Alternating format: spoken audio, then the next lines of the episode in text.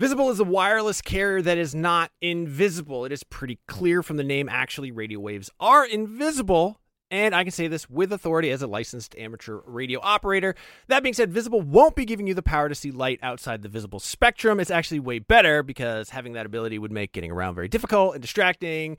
What you do get with Visible is unlimited 5G data powered by Verizon. You get one line of wireless, just $25 a month, which is great in these times of economic uncertainty. That is one line for $25, taxes and fees included. So, whatever you're doing at this moment, please stop. Switch immediately. Now, monthly rate on the Visible plan for data management practices and additional terms, visit visible.com. Wie geht es Ihnen? Was ist los? It's dein Freunde Seth. I'm learning German. Yeah, in case you didn't know what that was. That is me trying to impress you with the little German that I know. Right now, I am actually learning German. I took it in high school. I goofed off the entire time. I did some other language learning apps. They taught me things like where the taxi stand is and how to find a bus, um, but not a lot of conversational uh, German. Thankfully, that's what Babbel is all about.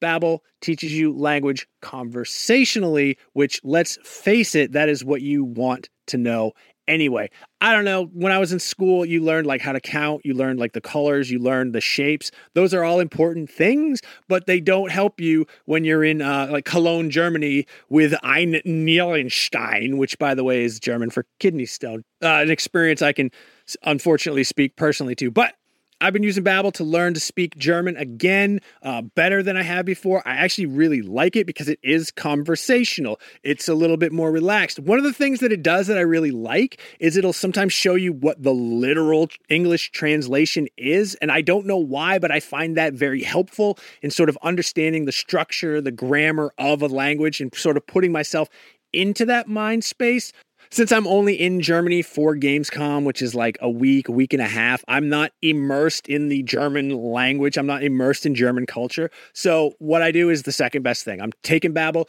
Hopefully this year when I go to Germany, I'll be able to impress all the Germans with how much German I know from learning through Babbel. The app has pronunciation recognition, so you'll be able to learn how to speak better with your accent, how to actually properly pronounce the words. That way, you won't get made fun of by a, a group of older German men because you said apple strudel and not Apfelstrudel. Um, no, it's really cool. Uh, I'm going to say right now there is a special limited time deal for our listeners. Right now, you can get up to 60% off your Babbel subscription, but only for our listeners because you guys are the best ones, by the way, at babbel.com slash realm.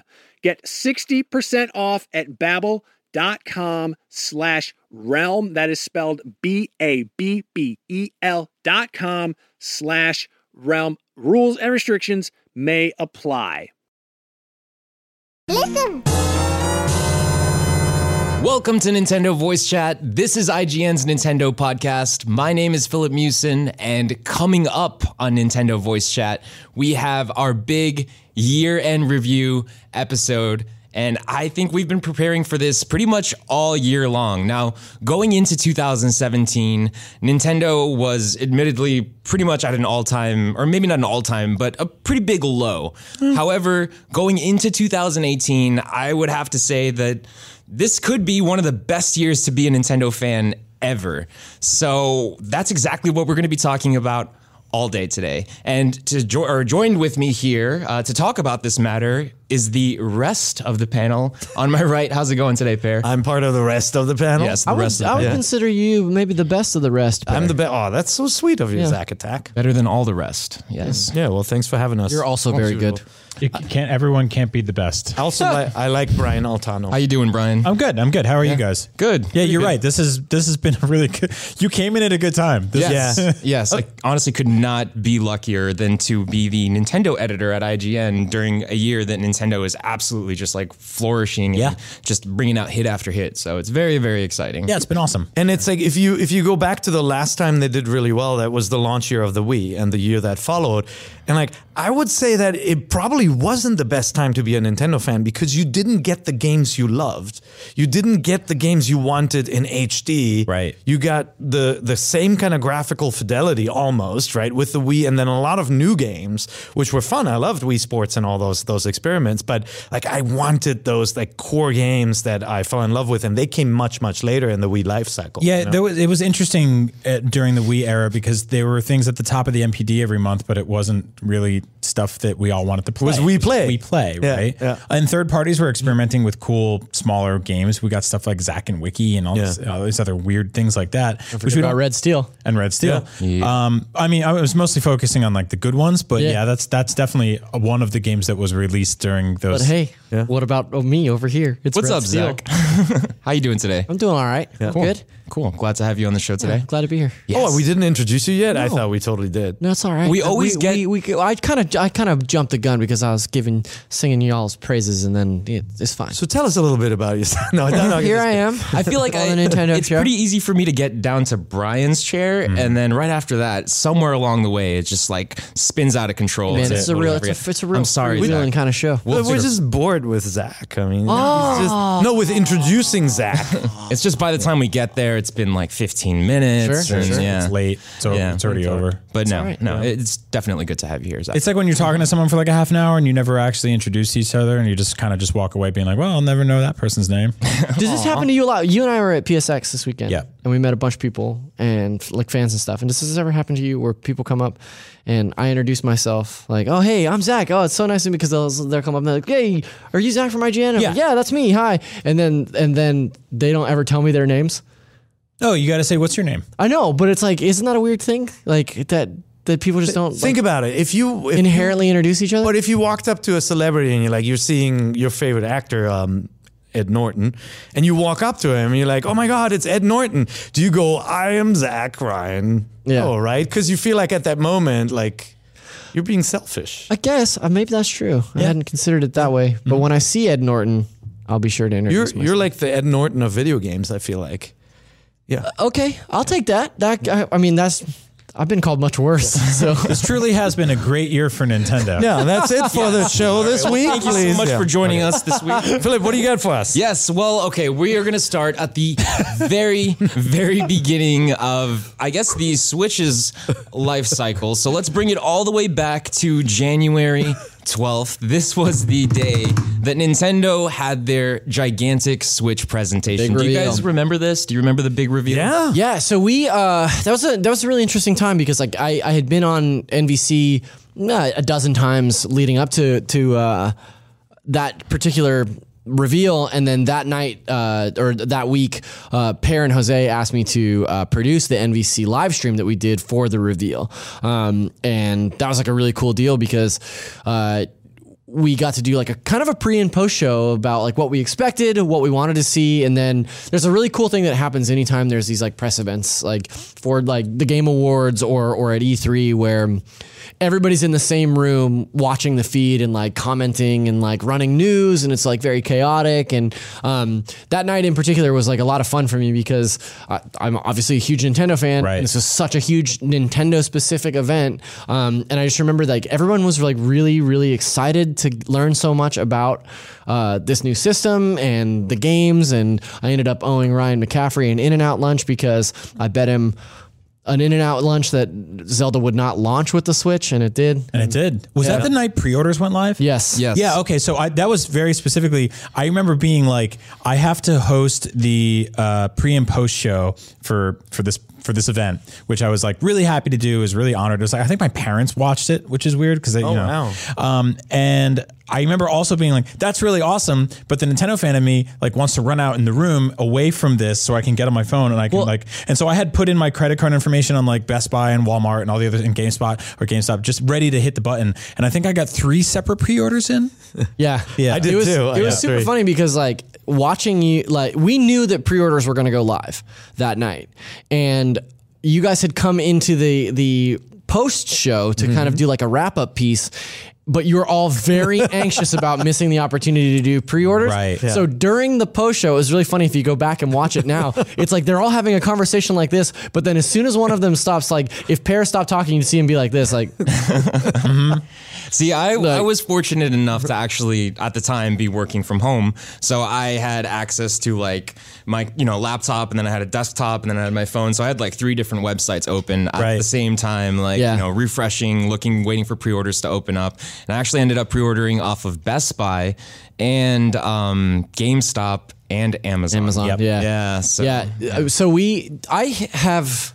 It's been a long time since I pre-ordered anything, um, and this was a system that, or this was a thing that I knew that I had to have. Like, I wanted to make sure that I had it day one, and uh, it was really funny because we were in the post show. You know, these guys were like looking at their phones, like trying to make sure that they're getting pre-orders while the show was going on, and then there was like four or five of us in the control room running the show from behind the scenes. They were all doing the same thing, and our editor in chief, like it was it was great because we heard it outside first. Like we were in the control room, but all of a sudden you could just hear like muffled through the wall. "You gotta please, you gotta go get it." And then um, so we're People like were already in there. strangled? Yeah, well, yeah, exactly. and then Steve like bu- throw, like throws open the door. He's like, yeah, "Pre-orders are up on Walmart.com," Right. and we were like, "Yeah, yeah, we got it, we got it." You know, like everyone was pre-ordering. Which is not n- it's not a normal reaction to have to things, Yeah. but it's a reaction that we had because of the PTSD from Amiibo, Yeah. from every NES 3DS, Classic. from NES Classic, the, then to be the Super NES Classic, everything that they've ever launched in like the last five years, it's been a war. Yeah. And then I ended up with three pre-orders. Eventually, I canceled two. I landed on Amazon as the one to stick with, and then they dropped the ball and never delivering. delivered my system. Are you serious? Yeah. yeah, that was uh, like, Yeah. that was I tragic. man. spread it around. Like Yeah. I did multiple It- orders. that night was especially funny because we were all kind of comparing notes as to how, like how many everybody ordered. Because Yeah. I think we were anticipating these shortages, and we are like, I have to make sure that I get at least one. Mm-hmm. And so I was like, I reserved two. I got one from Best Buy. I got one from Amazon. Uh, Brian did three. But then our tech ops guy Dave, who orders systems, not like he orders stuff obviously for his own personal use, but then he orders the stuff that we'll use for like capture kits and work, like yeah. live streams and stuff like that. And so everyone was like, I got two, I, I got four, I, I- and Dave was like, I got eight. And we were like, what? It always reminds me of the scene in, in Willy Wonka when they're just like talking about how many chocolate bars they bought. And Yeah. and Charlie's like, one. And he's like, 100. And he's like, no, just, just, just one. just one, yeah. What's wrong with you? But yeah, I remember just uh, being so excited to um, to finally see this thing in action, and like because there were there were all these questions about like how powerful it would be, how heavy would it, would it be, how long does the battery last, how does it feel, right? Is it cheap? Cheap? Is it you know? Yeah. There and. I, I loved I loved starting off the the year with a confidence that it would be a worthwhile machine to get. Yeah. But I was still really worried. I was like, is this gonna do well enough to actually get the right support? Right. And not end up like a Wii U where we're seeing just a trickle of software. Well, that launch trailer was really fascinating for a number of reasons in retrospect. You're talking about the one from October? Yeah, yeah, yeah. So the one that you know that that led into that big event. Um, first of all, every one of those games has been released. Yep. They've all come into fruition. That's They're crazy, real. huh? Uh, secondly, everyone in that trailer was an adult.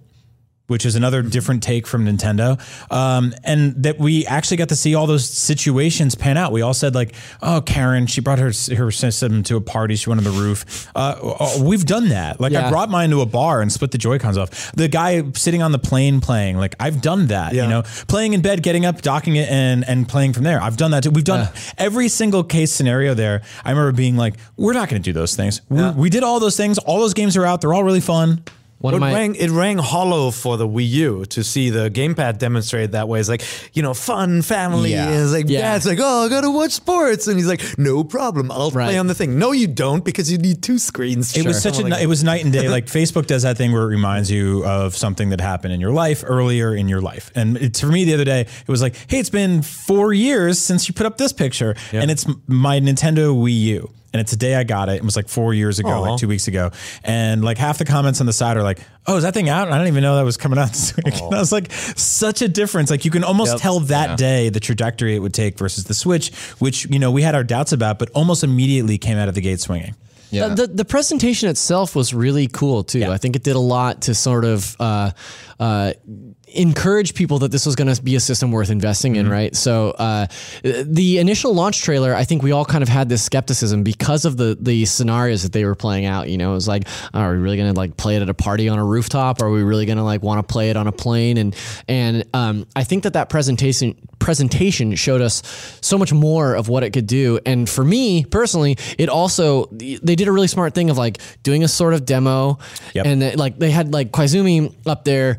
Uh, pouring or shaking the ice cubes you know and like with the fe- the feedback and like that was really cool but then they would follow that up by being like well and here's a trailer for another game that's coming Yeah, and it wasn't always a nintendo game it was a third party game so like right out of the gate it was like cool there's at least second and third party support that we can count They on brought devs that, on. They like- brought Suda51 Yeah. on. Um, they showed the new Mario game. I mean, there was like there was this like feeling of confidence there. did they it's show like- Mario there Yeah, they Yeah. did. they did Yeah, that was like they the showed first like the they running the- yeah, trailer and that's stuff. right Yeah. yeah That was the first time we saw New Donk City, and we were Oh, like, that's right. is Yeah, this that's right. game?" It looked You like know? the Sonic Adventure 2, yeah, basically. Yeah. right? So I mean, I think that you had this vote of confidence from third parties. You had, um, you know, sort of legendary game developers up there. You had that weird or triumphant weirdness that I think Nintendo's known for, like shaking the ice cubes and all that kind of stuff. Well, remember when he's like laying on the couch with the one hand draped? Like, there's like so many moments that were so meme worthy. Just in that, like, it it did a really good job of putting Nintendo back in the conversation in a way that it hadn't been in a long time. We saw snipper clips. We Yeah. saw arms, I believe. Yes. Right. Yeah. Mario Kart was Yeah, at the Mario little Kart. event here, right? There was like a, a really interesting Farming trailer simulator? for Arms. Yeah. Do you remember that trailer? It was like of the guy walking out and it's all black in the background and there's Yeah. like another girl walking out. Yep. And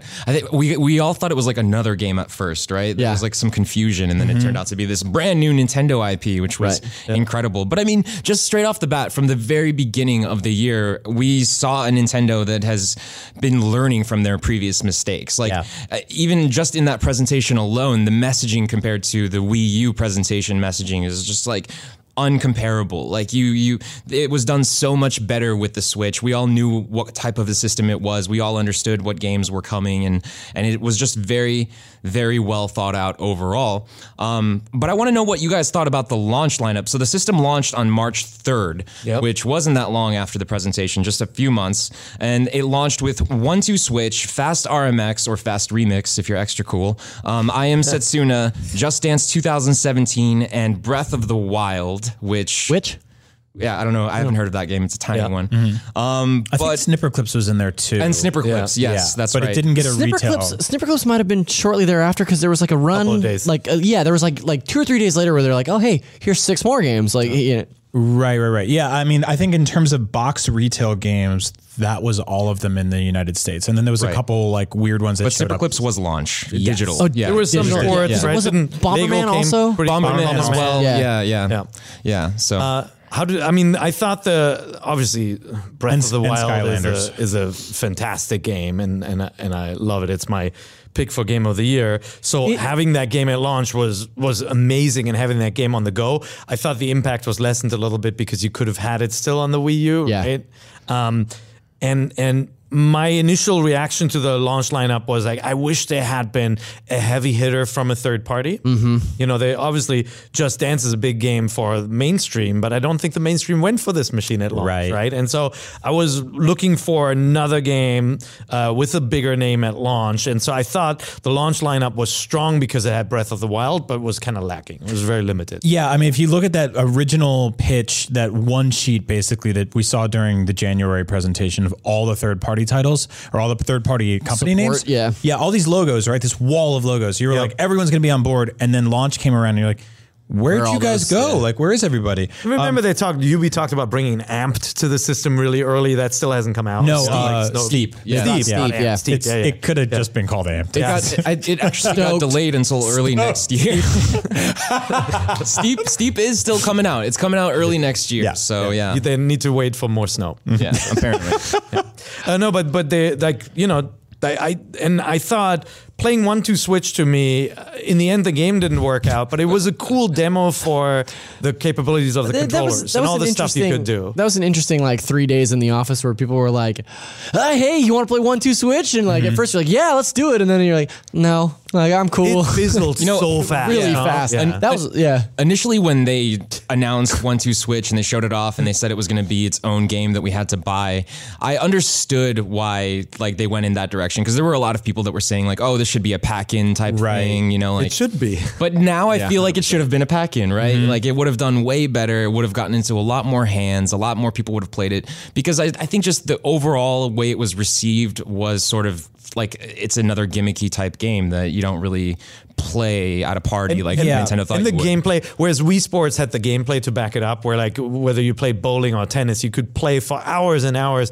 This one just fizzled so fast. Well, I think a big Yeah. part of it too was the um, it, it, it almost the progression in it was hindered by the fact that you had to sit down and you had to arbitrarily play the first five or so games that Yep. were in there to unlock the full grid that let you play them at, at will. Um, it's also one of the only first party support or uh, it's, uh, titles from Nintendo this year that got no post launch support outs, outside of a couple of patches here and there. Yeah, they, they didn't talk about that game very much. Um, No, and it would have been afterwards it yeah. sold it sold a lot. Yeah. Like this sold very well. And you would think that they would be like, it's been six months, here's 10 new mini games. They're free. You know, here's a thank you to all the people wor- that worked on this. I mean, it can't be that impossible to call that farmer and that lady up I was gonna say you gotta you gotta call all those actors back, Yeah, though, get 'em- get them get 'em back, in back there. But but to me, that's a sign of the new Nintendo that doesn't try to hammer things down, like ram things down people's throats. Where they say, you know what, the reception for One to Switch wasn't that great. Yeah.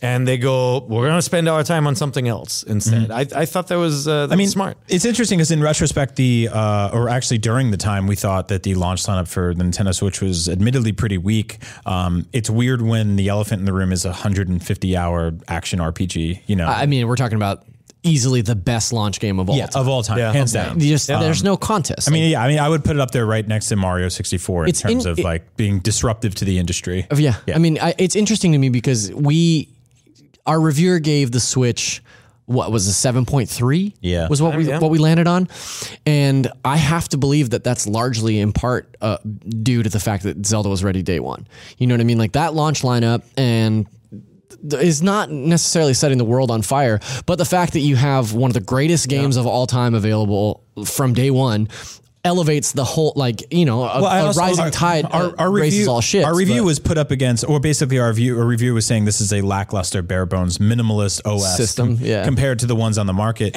And, and- six months later, I don't think that really matters, honestly, because I. It, not a lot has changed. Yeah, right. no, I mean, But- I- most people would give that system like a nine out of Better 10. icons. So, so a couple, no, a couple of complaints. So in the review, um, he complained about the uh, the issues with the remember the Joy-Con connectivity, yeah. connection Yep. issues. So that was a pretty big one that I think knocked down the score a bit. Mm-hmm. Um, because I think uh, you know I think Vince re- reviewed it right, and he Yeah. he um, he liked the machine overall, but he said, hey, compared to every other platform, it's bare bones when it comes to OS, online capabilities, Yeah. streaming services. You can't use Netflix, and then the issues with the controllers connecting. Sure, you know I think if you took a look at it now. The OS hasn't evolved, but I think you also realize that it's pretty genius because it's so freaking fast. Yeah, it's snappy and punchy, and it gets you where you need to go without clutter. And I think that like OS bloat is the thing that happens a lot over the years. With Xbox, yeah. Oh my god! Like I mean, the Xbox One, it's constantly trying to re refine itself, rediscover what Fixed, it's. fixed now. Yeah, like yeah, it's it's Yeah. getting better. I like it now. It's getting better. Um, or you look at even the PS4, right? When you go to search for something on that system, it's just like Oh, it's vertical awful. column of Yeah, letters. and you have to like type them in one at a Yeah, time. Ugh, but that said, like I mean, at launch we had Zelda, which was really fun. We had I had a good time with Bomberman playing like two or four players. Uh, Snipper Clips was like the perfect like illustration of how that split Joy-Con co-op thing could work. you know, right, yeah. Um, and then One Two Switch was fine. I Am Setsuna I put a couple hours into. I enjoyed it for I, what it I, was. I had previously played I Am Setsuna, Yeah. but it was nice to have it like on the back burner. Yeah. If, if you wanted to take it on the go, that's like a perfect RPG for that.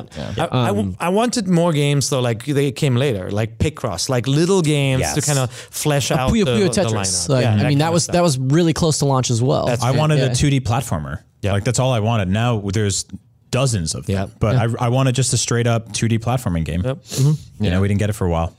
Uh, go ahead. Sorry. No, yeah. Um, I mean, there the Switch launched with a pretty, I would say, personally, I would say, weak lineup of games. I mean, I loved Breath of the Wild, and that's the game that I solely played up until this very next game come out came out, which is Mario Kart 8 Deluxe, and that came out on the 28th. Now, I know a lot of people out there. Uh, have owned this game before, technically Mario Kart 8 on Wii U, but there are also a, probably even more so people out there that haven't ever played Mario Kart 8. Right. Um, I'm one of those people actually because, like I said before, I skipped the Wii U. Now I did play Mario Kart 8 on you know at friends' houses, people that did own the Wii U, but this is the first time that I actually um, got a chance to really delve into the game and, and and see it for what it's worth and play it online. And I totally fell in love with it all over again, like that series.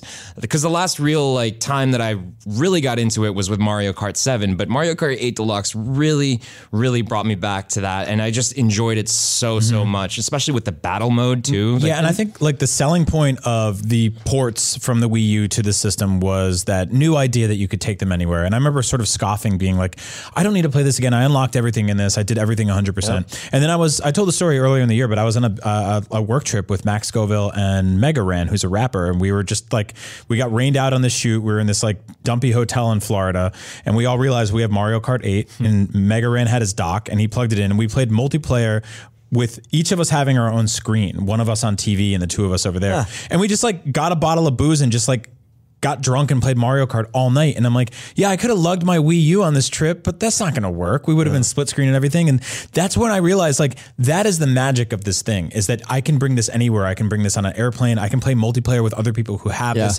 anywhere. You mean, so you, you see people in line at like Gamescom to, you know, to, to play video games, playing Mario Kart on Switch. Like it's so cool. I had a similar moment where on a plane, on a flight to New York, I brought Mario Kart 8 and I have it pre-installed because it's like the one game you really need Sure, pre-installed yeah. because you want to just open it and like you start it and then somebody on the plane had created a room. And you're like, that's so freaking cool. and like yeah. you're like, there's somebody out there with the with the Switch just waiting for another player. And and you played with a stranger on an airplane.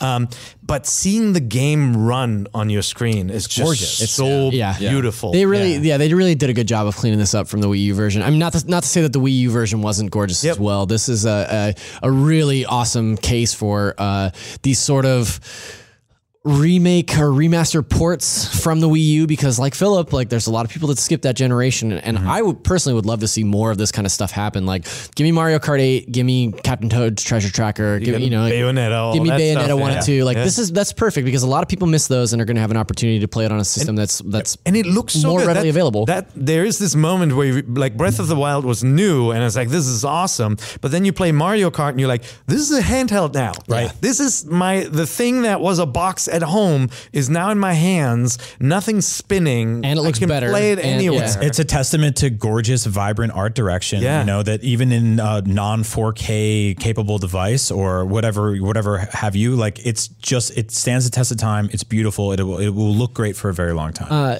there's a funny moment for me around Mario Kart 8 that where the Switch outside of Zelda sort of like clicked with me and I really fell in love with the system. When I first started at IGN in December of 2014, uh, there was a, a, con- a group of people that was were still playing Mario Kart 8 uh, after work some nights. Right. And we would go into the demo room. We have this like sort of like theater set up in the demo room and we would play, you know, a bunch of cups or whatever and then go home.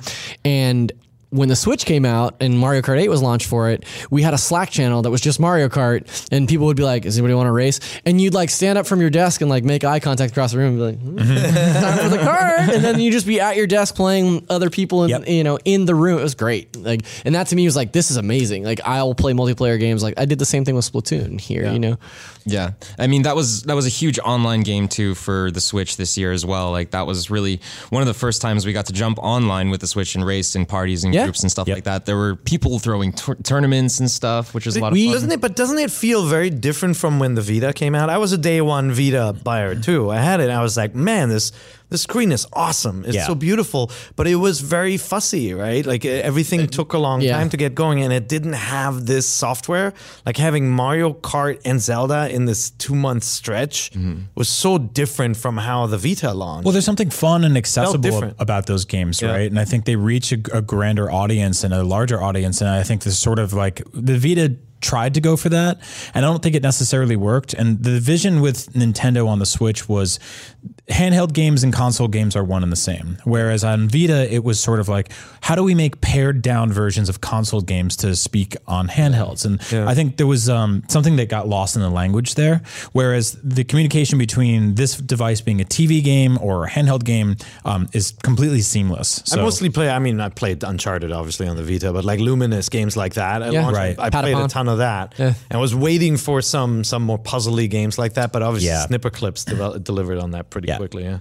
So after Mario Kart in April, we received a game called Arms in June, uh, June 16th specifically, and that's a brand new IP from Nintendo, which is really, really cool. Uh, Now, I personally really loved Arms initially when it came out. I had a lot of fun playing it. I played a ton of it for the first month, but then I just s- one day dropped off completely. Like I never really touched it again. Nintendo has been adding content to the game. Like they just um, they Nintendo has been adding a lot of content to the game, and they've definitely been trying to support it by adding things like Party Crash mode, which is also a pretty good time. Not quite as good as Splatfest, but it's still they're trying to keep it alive. And I see the potential of Arms, but at the same time, I just don't know what else they can do to bring in more people. Yeah, they just added a new character a couple of weeks ago. Again, I'm glad that they're supporting it. I've I've walked away, you know, but I'd like to see those games grow and evolve. But uh, it was, I think, the the main message with Arms was to me,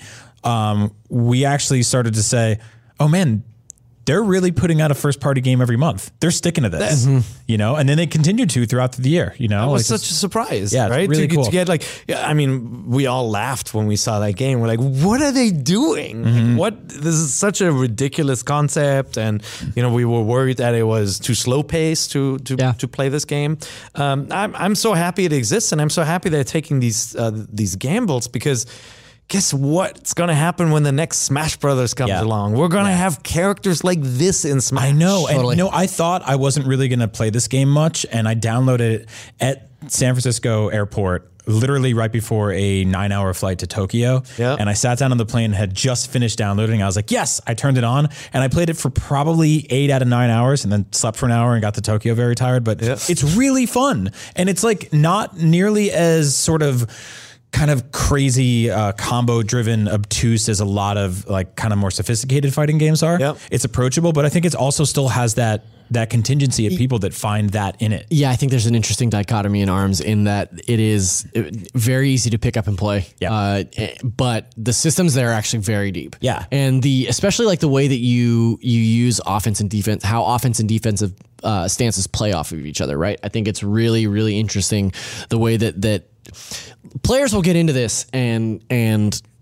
make this like maybe not to the level of like a Street Fighter or something, Right. but get like watching a pro level player like or somebody that has like invested the time in arms from the time that it launched till now is insane. And the motion controls, the the utilization of the motion controls is nuts. Like I've only when I've played arms and I've played it off and on since launch, um, I've only used you know, I've only played it like this or with a pro controller. I, I haven't used the motion controls, but that's like where it's at with this game. Yeah. That was a good demonstration for the fact that this thing has motion control, right? Like just Yeah. letting you play this game slightly differently. I think Something's happening with our B roll there. If you're watching the video, I don't know what the deal is. It's getting all glitched out, but it's not how was- the game looks or plays. You know, I remember um, during the test punch, Arms was like getting really well received. A lot of people were playing the test punch. A lot of people. I love that name, by the way.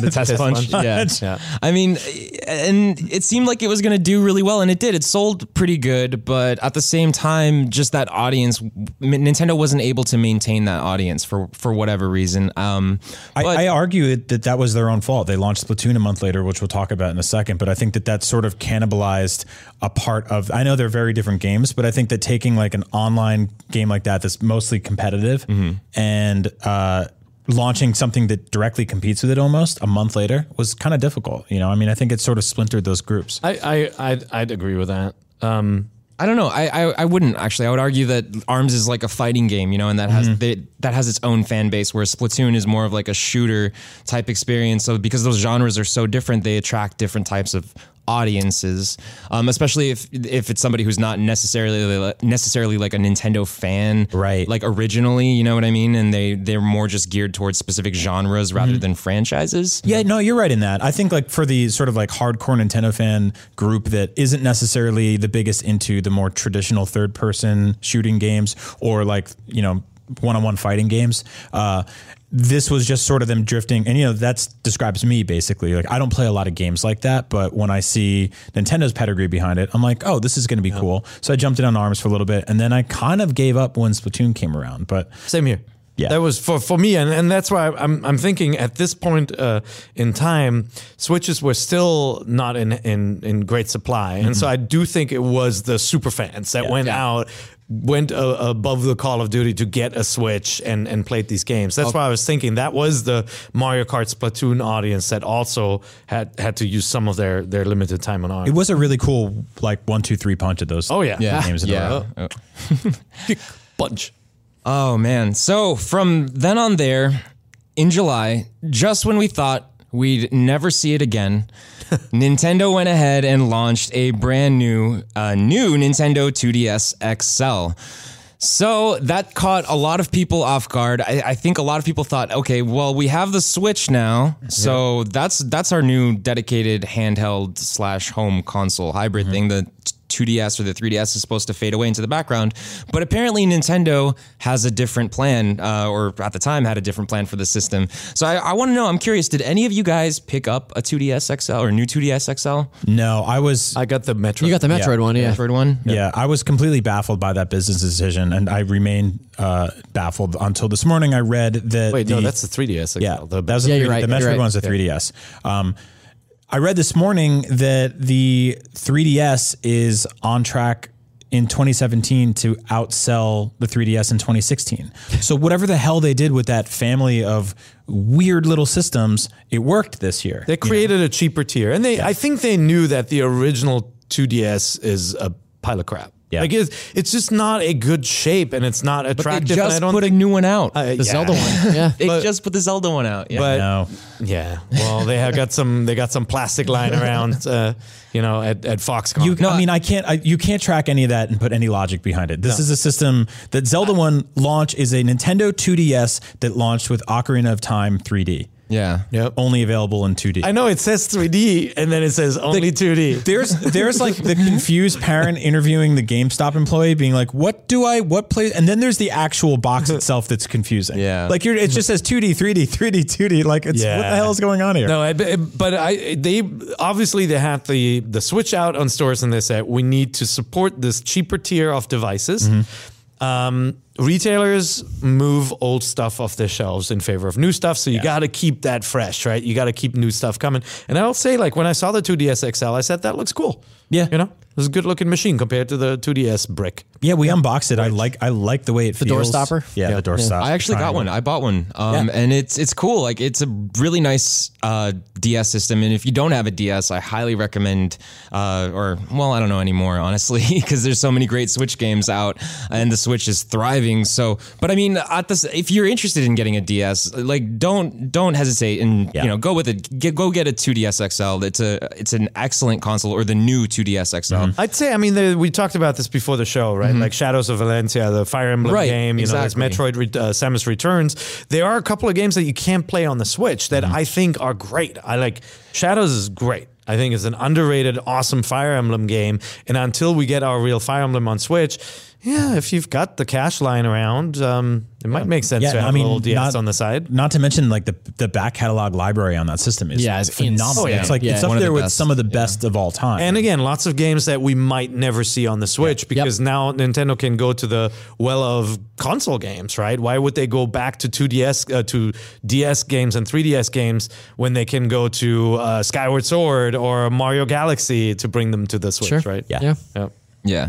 Um, well, just a couple days after that, we saw the launch of Splatoon 2, or actually not a couple. Yeah, was it a couple days? It was. July 21st. Yes, July 21st, Splatoon 2 launched on Nintendo Switch. And I know that I got a copy of that. I was very much looking forward to it, but it was my first Splatoon game because I like I said, didn't get uh, didn't have Wii- a Wii. Wii U Yeah. skipper. Exactly. So my initial impressions, I played a ton of the test fire uh, Right. for Splatoon 2, Yep. which was really cool. It was a lot of fun, but we didn't have voice chat in the test fire, right? So that was a Some little would say some would say we still don't have voice chat. right. Yeah, I guess. Yeah, We Kind of have it. we kind of have it. Yeah, it's it's in beta, Zach. Um, there was a big complaint. It's like, oh, this is such a great team game. We really need to be able to talk talk to each other. Exactly. Yeah, That- that was one of the one of the still is one of the major issues with that game.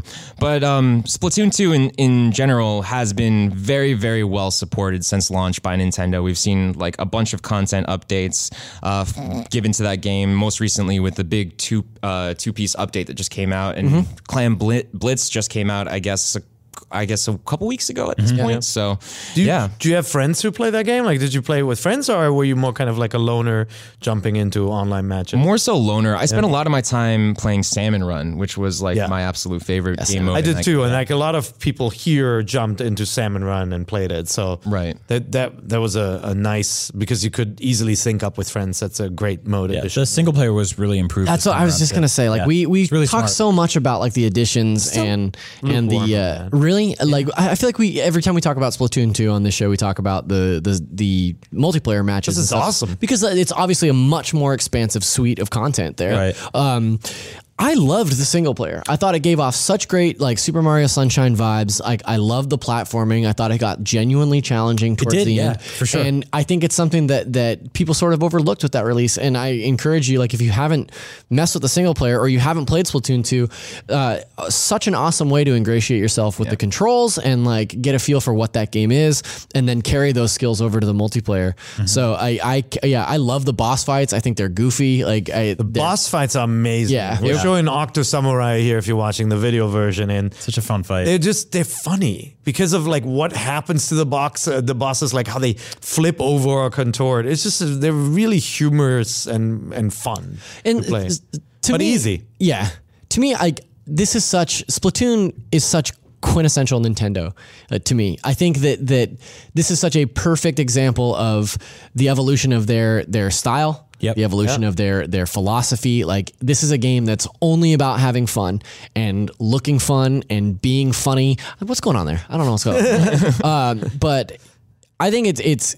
I put it on my top ten games uh, of the year list, and uh, I I can't imagine if you're a Switch owner you haven't experienced it because it's it's easily one of the best games. I think people who are not that much into into multiplayer games with strangers may have stayed away because. But that's the best part, So you don't have to talk to those guys. Yeah, I know. But it is a.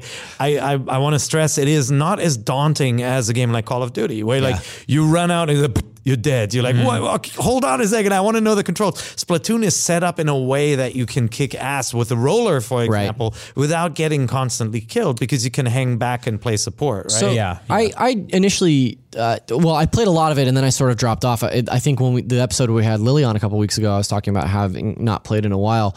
Um, and I've since jumped back in to take a look at what that looks like. And I, I haven't been back for a Splatfest, but just dropping in on multiplayer, it's kind of like when you hang out with an old friend that you haven't seen in a while and you guys just don't skip a beat because like it felt totally intuitive to me. I picked it right back up. I'm still bad at it. I'm just bad at video games in general, but I had a lot of fun with it. And I think that that's kind of the nice thing is like, this is a game that we can drop back in on for the next two years. Yeah. And there will be something new there. It's you know? worth playing just for Salmon Run. I Yeah. think it's uh, if you have if you have a friend with a Switch and neither one of you have taken a jump into Splatoon, just get it for Salmon Run. You'll spend hours playing Yeah. that mode. It's just so much fun playing together. Yeah, it makes me want to see more co-op come to Yeah. Splatoon. Yes. more co-op Horde modes, modes. yeah, Yeah. horde Yeah, modes, something like that. Um, but from then on, there we received another s- pretty surprise hit, I would say. Now, this game leaked, uh, or information about it leaked earlier uh, in the year, but when Mario plus Rabbids Kingdom Battle released on August 29th, I would have to say, at least the Nintendo world stood still. Yeah. Uh, because it was an amazing game. It was very good. I, I liked it. I liked it a lot. Probably a lot more than most people in this office do, just because I am a huge um, fan of those types of games, like like strategy games and and stuff.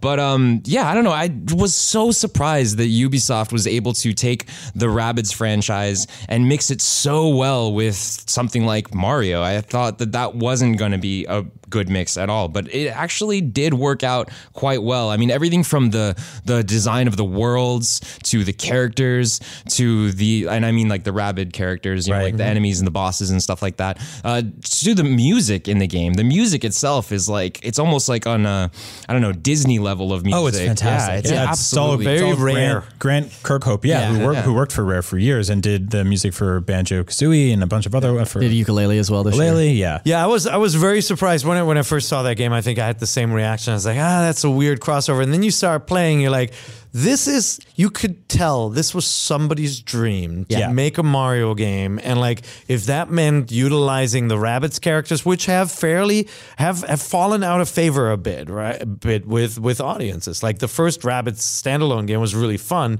and then afterwards they kind of became a little bit more of an eye roll, and they weren't as good anymore. But mm-hmm. you start playing this game, you're like, oh my god, somebody really loves this world, Yeah. and has created a very unique experience that is more akin to an XCOM than a Mario game, but did it with such a sense, such of a sense of humor and such great respect to Mario. Like you can't help but love it. I it's kind of so amazing good. how it all gelled, and I think we all had to kind of eat crow on this one because when we first heard about it, we were like, you know.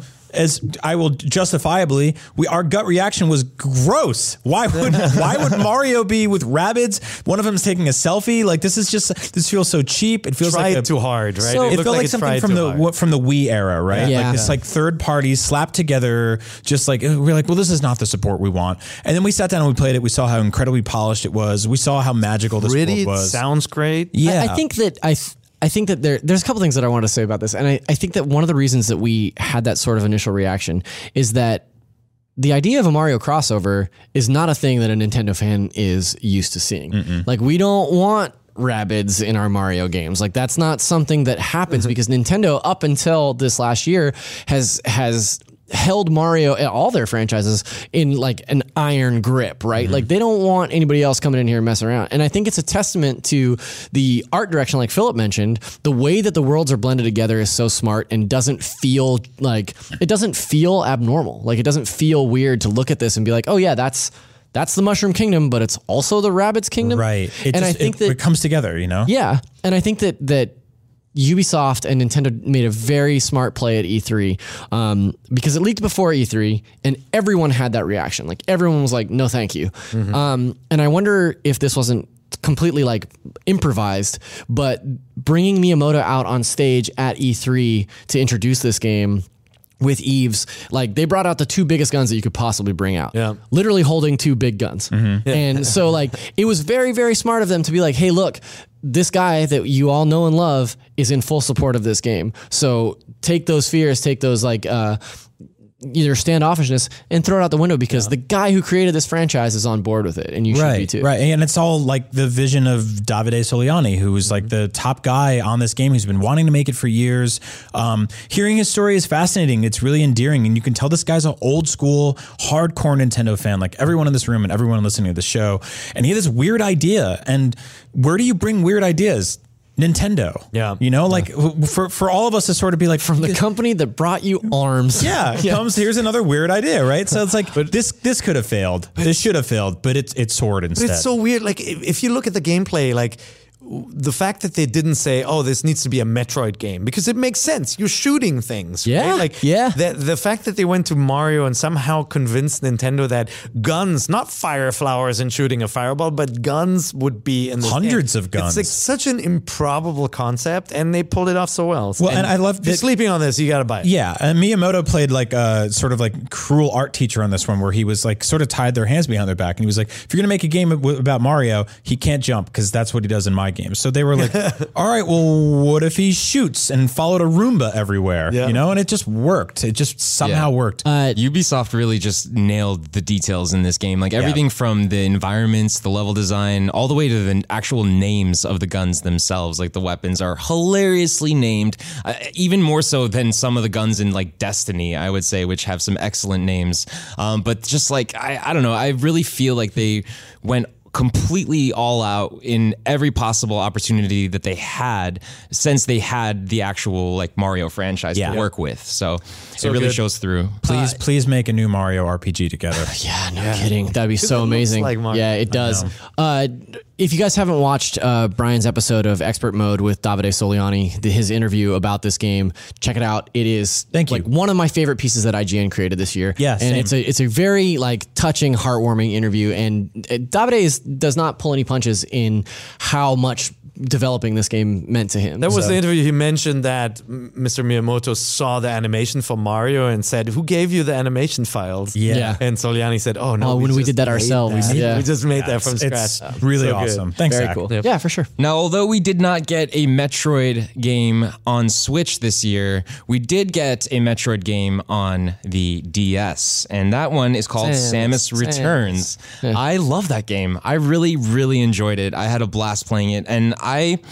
I've always liked Metroid. I've always been a bigger fan of the 2D Metroids, more so than Yeah. like the Prime series. How like, dare that's you, actually. my I jam. love Metroid I Prime. know, I know. I love Metroid Prime too, but like I grew up on Super Metroid, and like Uh-huh. that's really how I learned how to play video games, like hard. So good, video all of them. games. No, I'm, Tough I'm compare them. right there with you. Really? I, I love the Prime games, but God, like a Zero Mission, um, Super Metroid, those are some of my favorite games of all So time. great. Oh, yeah. So if you skipped it and you like Metroid, I highly recommend you pick up Samus Returns. That was a surprise. excellent. Yeah. That was a surprise. I mean, like we had always talked about Reggie's little Samus pins, and you know, we kind of You've been trolling. we we've been if you if you watched the show back then, we've been asking for a Metroid game basically every episode. Yep. Um, invoked the the great name of a great franchise, um, and it was just awesome to see two games announced and then one game released this year. All of our reactions, I think, were I wish that it had it had come to Switch, Yes. even at the same time, just Yeah. so that we have this brand new console that we're excited about. We can play it on that one. Yeah. Um, Well, but it ta- was it was still cool to have it. we talked earlier about like the sort of ARM Splatoon thing and my theory about how Nintendo's sort of competing with themselves sometimes. That's how I felt with this. You know, like when I was going on a trip, which I traveled like crazy this year, the idea of throwing a Switch and a 3DS in my backpack at the same time and then and then grabbing one and playing the other and you know like I was playing Mario and Rabbids at the time, right? And then Samus Returns came out 2 weeks later and then SteamWorld Dig a few days after that. Like these games were all sort of directly competing with each other for me. Dig def- definitely took my time away from Metroid. Yes. yes, To the point where it took me forever to finish. uh, I will Metroid. argue I- it is the better Metroid. I agree. yeah, I, I'm on Brian's side. Like, I really enjoyed Samus Returns, but when SteamWorld Dig 2 dropped and I got a quarter of the way into that game, I felt no guilt about shelving Samus Returns for a while to finish SteamWorld Right. Dig. And then I went back and finished Samus Returns, which there was plenty left of that Yeah. game. So, You said that at the time. Uh, I was like sacrilege, you know, Yeah, because I know. Metroid is Metroid, and this game really did a nice job, like you know, making cre- creating the atmosphere of a Metroid game and the the looks and the sound and everything. Uh, but yeah, in in hindsight, SteamWorld is just uh, was just such a clever little game, and it was on the Switch. Uh, you, you know, and that that was the machine that was always in my I, bag. yeah, I like. I'm part of me is like that's that's the reason one's better than the other, and the other part of me is like, no, I think I just like the way SteamWorld Dig unfolds better. Like I think it just flows better. I think we all unanimously here agree that SteamWorld Dig is like the best indie game on Switch. Oh, yeah. right now. Yeah, hands down. And it's, it's cool because I think that Samus Returns will come to Switch someday. I'm almost sure of it. And when it does, I will give it another chance. Yeah. You know, and I will I will probably give it the love it deserves. But for now, you know, it's, I'm it's your second favorite Metroidvania of second the year. favorite Metroidvania game that launched that week. Yeah. yeah. Uh, well, a game that came out in October was a little bit of a lower profile game, I would say, for uh, the Western audiences. And that game was Fire Emblem Warriors. That came out in October, October 20th. Now, it's based off of like the Musou, uh, Musou style games, I guess, Dynasty Warrior games, um, if you don't speak Japanese. Um, but um, yeah, it's, it, it's a game. It's a series that I I didn't tap into Fire Emblem too much on my own time. Um, that those mechanics and just that whole lore behind the series. I think I just am jumped on that train a little too late. Um, But I'd love, yeah, but I did jump on the Fire Emblem Warriors train and I enjoyed my time with it. I'm not too big of a fan of Musou games in general, but I like the way that they implemented Fire Emblem's like strategic mechanics into that game itself. So you could do things like plot out missions ahead of time before missions started. You can send different warriors to different uh, camps and try and get like, you know, double attacks going or attacking two different places at once, which is really cool. And not to mention the combat itself felt pretty fresh as well for a Musou game. Like, because generally they're very hack and slashy, but there were actual combos in this game that you could pull off and get pretty intense. So you're you're seeing right now on screen like a character with a bow, Right. And there are different characters with different weapons than, and they all feel and play very differently, which is very unique and it keeps the game feeling fresh. Yeah, I, I tried to give this one some love. Uh, it's hard for me because I'm not really big in the Musou games, and I never really connected with Fire Emblem. So it sort of felt like, It's like two two things running against you. yeah, it's it, I it's like dubstep country music. I'm like, I'm good. Um, but for for like talking to Peer about it was really interesting because like you're not really crazy about the Musou games, but you love Fire Emblem, and you found a lot that you did like in this game. And I mean, to be honest, like my favorite franchise is Zelda. Yeah. Right. And then I absolutely love Fire Emblem. It's very close, you know, with Metroid and Mario up there.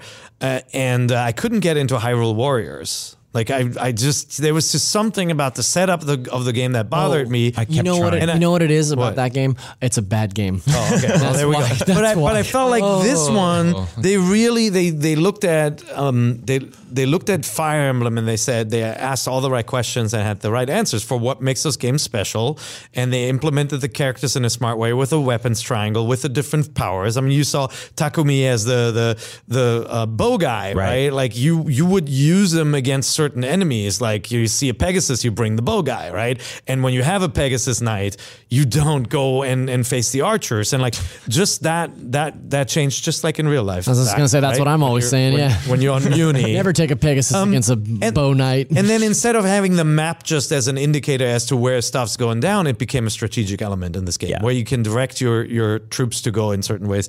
Yeah, I, I actually think this was the game that I didn't ask for, Mm-hmm. where it said, oh, there are plenty of Switch games. Like Mario's almost out. I got SteamWorld Dig. Don't worry about it. And then they released it. I'm like, oh, this is cool. yeah, it was I, funny. re- I, really dig it. After that game released, uh, I I played a little bit of it. It's kind of the same deal. Like I had a really hard time getting into it, but I really liked.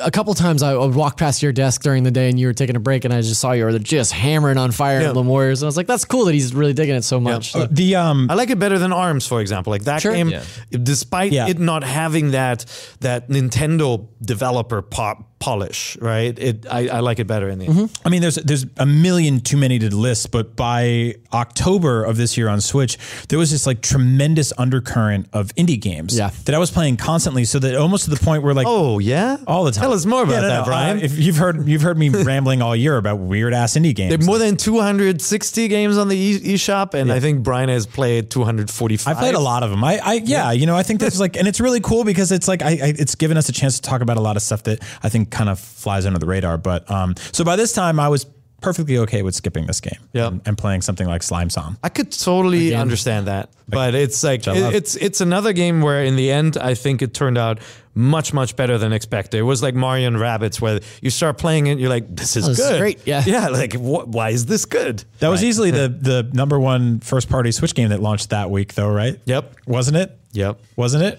Nope. nope. I don't think so. No, no. What do no, we no, get? no. As seven I days said, it later, wasn't. Seven days later, literally one of the biggest, if So not the mean. biggest, no, one of the biggest Switch games came out, and that's Super Mario Odyssey. Wahoo! Yes, Wahoo, indeed. And uh, you know, I, I'm just gonna let you guys go ahead and talk about this one because you. Good lord, Yes. what a game! Yes. this was a phen- the way again. This took over not just our office. This took over. This was the zeitgeist of the video game, like sort of in, internet everywhere. People Right. everywhere were talking about how special this game was. This game was in is pure, just unadulterated fun, magic, joy. It is creative. It is nonsensical. It is polished, beautiful, wonderful. Like everything about it was it exceeded everything I expected from it. Um, except for the multiplayer, which was kind of a bummer. But everything else was just the sense of discovery, the way people were playing it, the way people were going after different moons, the way people were speed running it. Um, just a fantastic game, one of the best games of the year. Uh, very, very difficult decision for me to choose this between Zelda. My, I mean, I, I had multiple trepidations when going to this game. One was we, we had seen so many levels already. I was saying, please let there still be mystery left, right? And there's so much that and we there didn't know. there Yeah. still is plenty, right? There's some some awesome levels. We're not going to talk about those later in the game that are just truly magical. Um, but uh, the other trepidation was, will there be enough to do? Because you looked at Breath of the Wild and you said, Breath of the Wild is just you could play for 150 hours and still find new Korok seeds or whatever. And um, then you start playing this game and you get to this point where you had like the little metal boxes explode and more moons are everywhere in the world. And it's just insane how many challenges, how many like little things to interact with Nintendo put into this game. It's just this never ending quest of joy and fun and awesome moments. And it sounds good, and it looks beautiful, and it controls incredibly well. Yeah, I, I think it's almost rote to compare. Uh, to, to say that that Mario took some lessons from Zelda this year uh, in terms of the way that the world works, and but it, it's true. Like the way that Zelda encouraged you to explore and try different things and uh, run off into the distance and push the limits of that game. Mario Odyssey does the same thing, Yep. and it rewards you for it. Um, I, I think that that there's this constant. Um, sense of discovery in both of those games and they both do it very differently but it's it works the same it tickles that same part of your brain that's like you just have a big grin on your face the whole time that you're playing.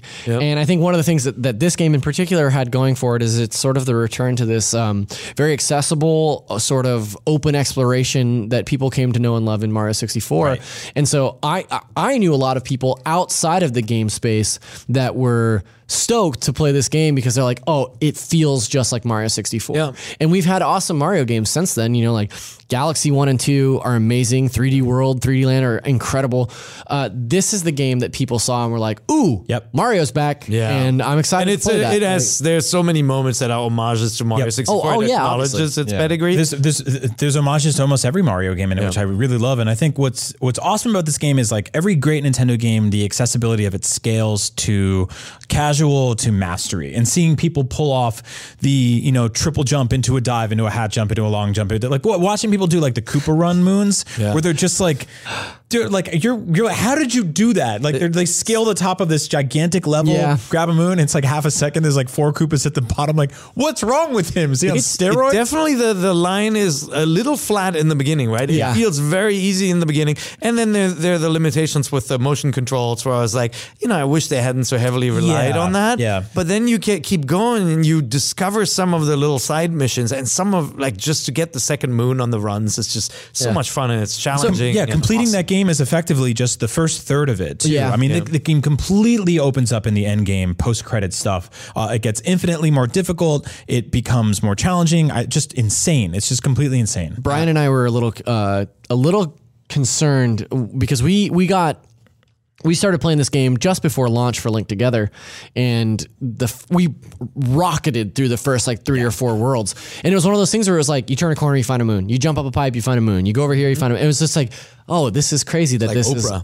is everybody everybody gets a moon. uh, but we were like, this is crazy how easy it is to find these things and get to the next level. So like, what does that mean for us? But the the idea that I've sunk as much time into it as I have, uh, probably well over 30 hours at this Oh, point. yeah. And I'm st- I've still only got 600 moons.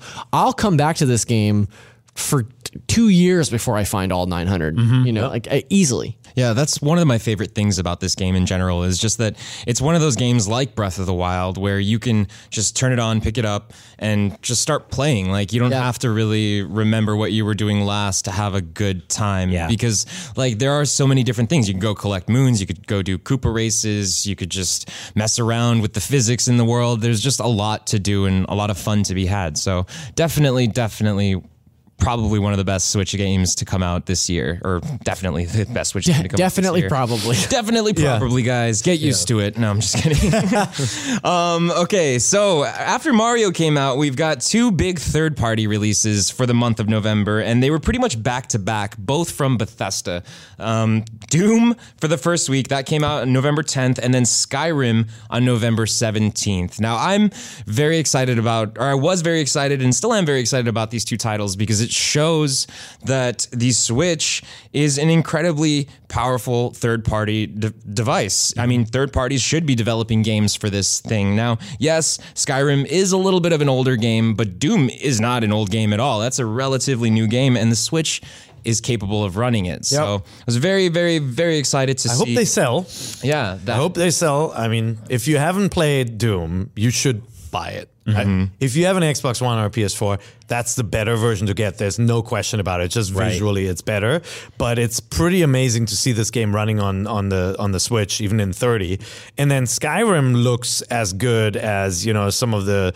Uh, obviously, looks as good as the original on 360 and Yeah, it's somewhere in between. I feel like it's somewhere in between the original and, And- the HD version. Yeah. Yeah, and it's a a, step up. So if the last time you played it was last generation, I, th- I think it's also worth playing. It just it's crazy to me, and I know that this novelty will eventually wear off. But the idea of having Skyrim on a portable is insane to me. And I remember in that first that first reveal back in October of last year, um, when the, one of the shots was a guy on a plane playing Skyrim, and all of us were like bogus. Like there's no way that that runs on the system because then it came out like we contacted Bethesda and they're like, well, that's an approximation of what it'll be. Right. They wouldn't And tell us which version of it what? was, and It works. you can play Skyrim anywhere you want in the Right. world. It's crazy. and it's a monster of a game. The Yeah. triumph of this too is that Bethesda historically did not support Nintendo systems and haven't in a very long time. You know, almost if ever, because it's just not something they've been uh, like. They were actively sort of denouncing the Wii U. They spoke out against like making anything for that system, um, and sort of justifiably, like they didn't really have a Did. good story to tell there. But the fact that you can take Skyrim anywhere, I've already had like incredible experiences with it. Uh, I, it's just I, again, I didn't think that I would enjoy playing this game again. I thought I had seen everything I needed to see. I thought I was done with it. Putting it on a portable changes that conversation. You know, Why is it so blurry? He's he's real drunk in the beginning. oh, Barrett's game. Barrett's playing it. So Oh, Yeah, I see. that's Yeah, probably you got why. hit on the head by the dragon Yeah. stone. Yeah, we also had um, L.A. Noire that same that same week. Oh, that's right. Yes, LA Noire came out as well, and that was from Rockstar, and equally visually impressive. And that was kind of that also was that re-released on PS4 and Xbox One as well, right? yeah, I mean, I would ar- even argue that these the Switch is the definitive version of that Yeah, remaster because it has functionality that's designed specifically stuff, for yeah. the Switch. Right. Yeah. So these are all three are really good games I think to pick up if you haven't played them to play over the Christmas break. If you're done with Zelda and Zelda's DLC and you're done with Mario Odyssey, take take a look at some of the big third party games. Definitely want to support them. Six hundred more hours of game for you. that's that's the thing. Like uh, these games are so freaking huge. Yeah. Uh, speaking of games that are freaking huge, let's look at take a look at the next one. on Oh, the God. here. Pokemon Ultra Sun and Well, Moon. I don't think that's the That's one not he where I was going, No, but that's yeah, not that's where all we were right. No. going. No, well, it We- did we come did- out. It yeah. did come out on 3DS, and I do want to ask you guys: Do you think that this will be the last Pokemon released on 3DS? Yes. Yeah. Considering considering know. that Pokemon Company is developing a game for Switch, I feel like that's where this is. think where so? that But do you think moving. that that c- game on Switch will come out next year, or do you think we'll just 2018 won't see a Pokemon game? Ah, No, yeah. they'll have one. they'll have one? Yeah. Pokemon Company needs a big hit. again. It seems crazy to leave that money on the table. It's also like the 3DS's audience is gigantic. Right. Like we've all moved on, you know, but it's it's you you can't forget about that. There are Right. tens of millions of 3DSs out there. I, maybe another re-release or a special edition of something. I, I think they'll keep on going on the 3DS, but the new mainline game I think will be on Switch. So Yeah, yeah, right, they've been yeah. Doing they they put uh, red, blue, and, and yellow on 3DS. Yep. Uh, in the eShop, and then they put the second gen Pokemon games too, uh, Gold and Silver. So I, I mean, I, it wouldn't surprise me at all to see like uh, Black and White. On, well, Black and White is on 3DS. Yeah. So th- like they could essentially just like keep porting the the older versions to the newer hardware. yeah, or do a special edition with new visuals. Sure. Of, uh, of one of the classics for sure, but I think the big game he was talking about Yes. was uh, starts with an X. Yes, or Z if you're weird. Um, sorry, I had to say that. Uh, Xenoblade Chronicles 2. Oh, last g- big Switch game to be released of this year. That came out on December 1st. I played a ton of it. I got a chance to play it a little bit earlier. Uh, still am working on it. Have not finished it. Will hopefully finish it before the end of the year. But I know Zach was playing it a little bit. Are you gonna? Are you still planning on finishing it by, by, by the end of the year? I don't think I'll finish it by the end of the year, but No? it's definitely a game that, like, to me, Xenoblade is a game that I'll play like The Witcher. Uh, like, I loved The Witcher, and I went back to months. it. Yeah, I went back to it periodically, off and on, for uh, the better part of a year before I finished it. You know, and I feel like that's something that I'll do with Xenoblade. Like I'm, I'm about five hours in. I'll pick it up after I finish the Zelda. I'll go back to it after I finish the Zelda DLC. Um, it's something that I'll, I'll stick with because I do, I do like it a lot. It's just I know that it's an 80 plus hour game. Yeah. So yeah. That's that. That's my issue. Is like there are just not enough hours in the week for all the eighty-hour games that I have across I- all the different yeah. platforms. But I love. I I.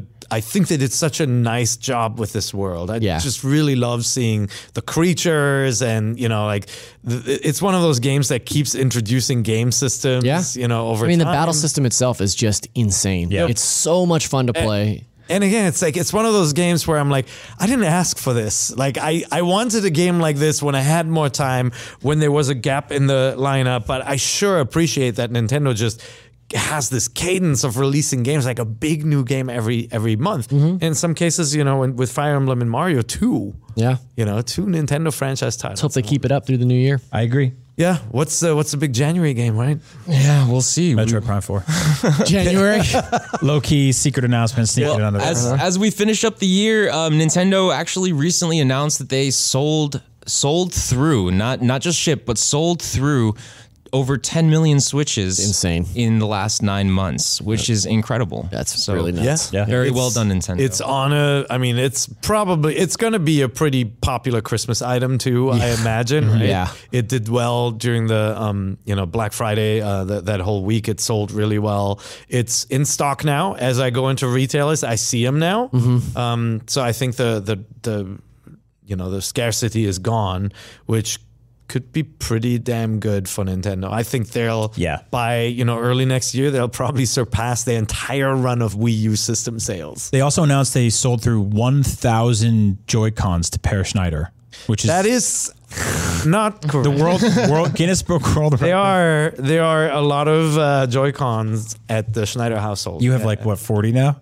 no, I have every color. Each one counts as two, so you have what 25, 26. Yeah, that's true. I don't know why I went with it. Um, They're like, we, we have a, number. we have a- Weird dude. Remember, we own four Switches because of the three kids, and so Mm-hmm. And there then are a you lot buy of every Joy-Con. There are a lot of Joy Cons. No, but we he trade owns, them. He, like, owns, he owns every color Joy-Con Yes. for all four Switches. no, So that's a lot. Do the that's math. over It's 100 20 Joy-Con. times four. Yeah. That's not true.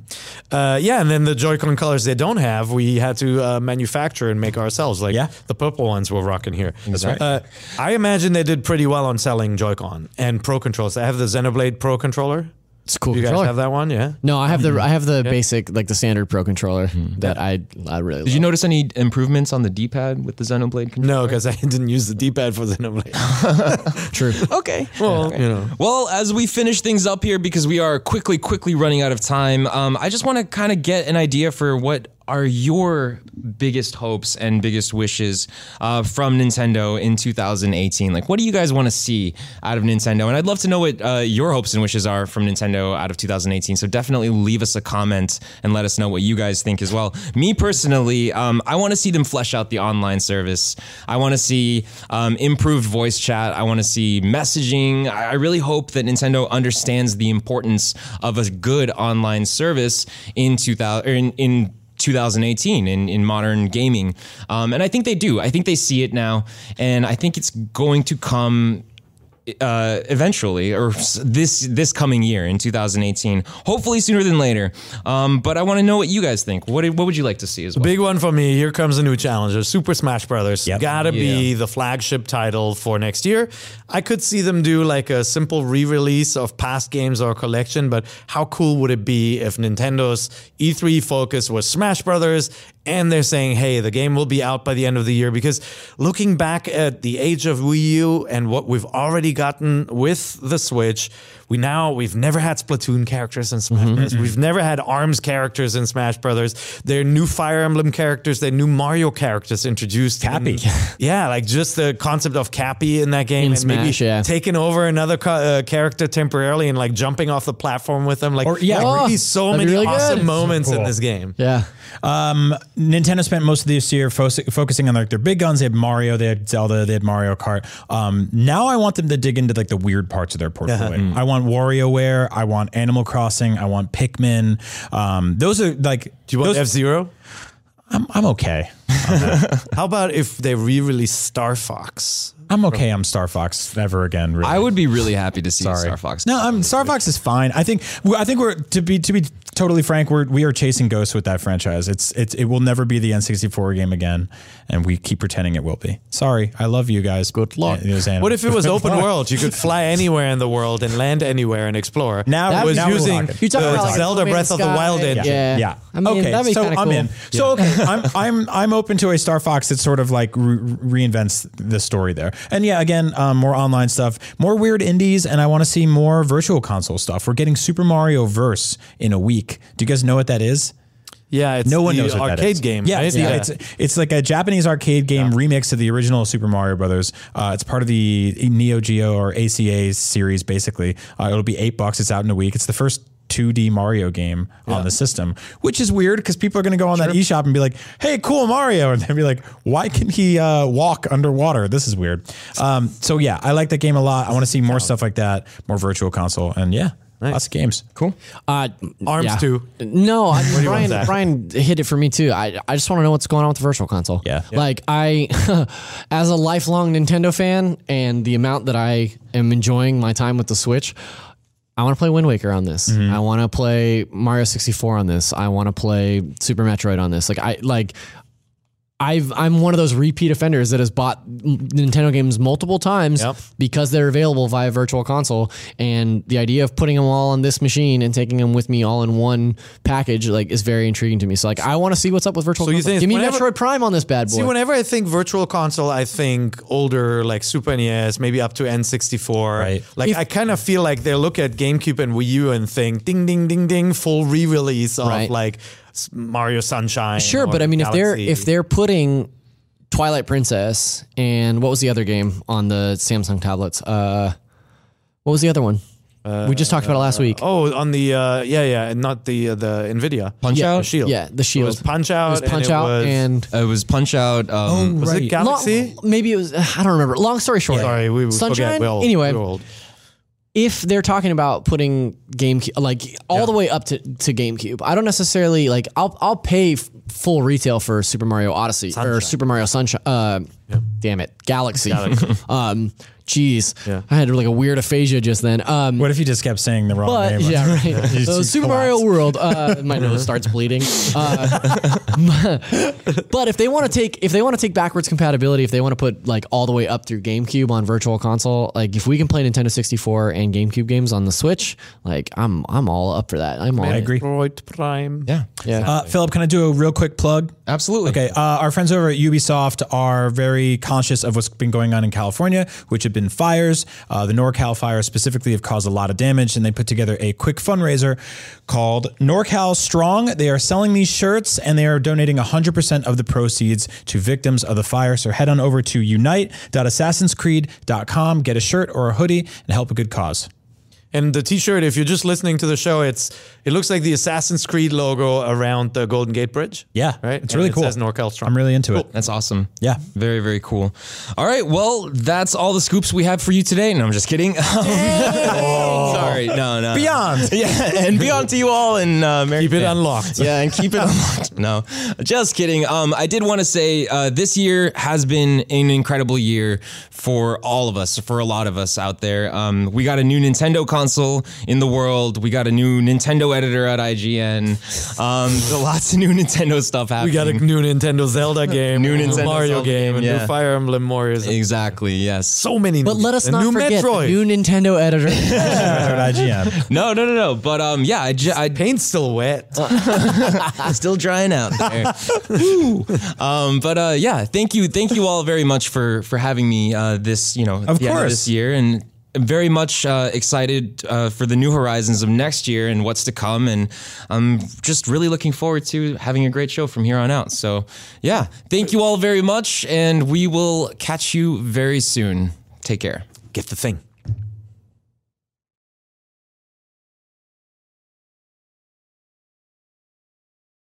Hey there, it's Rachel Ballinger, and I am extremely excited to invite you to Rachel Uncensored. It's my podcast where I sit down and get real with my friends and celebrity guests, where we talk about all sorts of topics. And sometimes we might be under the influence when we do so. We cover things from personal stories to hot button issues and it's the only place on the internet you can find an uncensored version of me. It's a side of me that you might not have seen before because it's not the most family or brand friendly. But don't worry, I'm still sort of slightly a decent human being. If you're intrigued, then make sure you check it out. New episodes drop every Wednesday. You can find it on Apple Podcasts, Spotify, or wherever you listen to podcasts. Trust me, you won't want to miss out on the fun and candid conversations we have here on Rachel Uncensored.